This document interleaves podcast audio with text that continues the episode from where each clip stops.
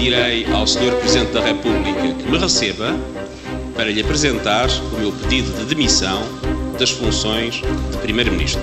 No uso dos poderes que a Constituição me confere, decidi dissolver a Assembleia da República. Esta é a primeira vez em que me dirijo a todos vós como candidato designado pelo meu partido a Primeiro-Ministro. Apresento a minha moção de candidatura a Secretário-Geral do PS e, assim, a candidato a Primeiro-Ministro de Portugal.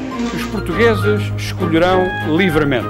Marco a eleição da nova Assembleia da República para o dia 17 de março de 2002.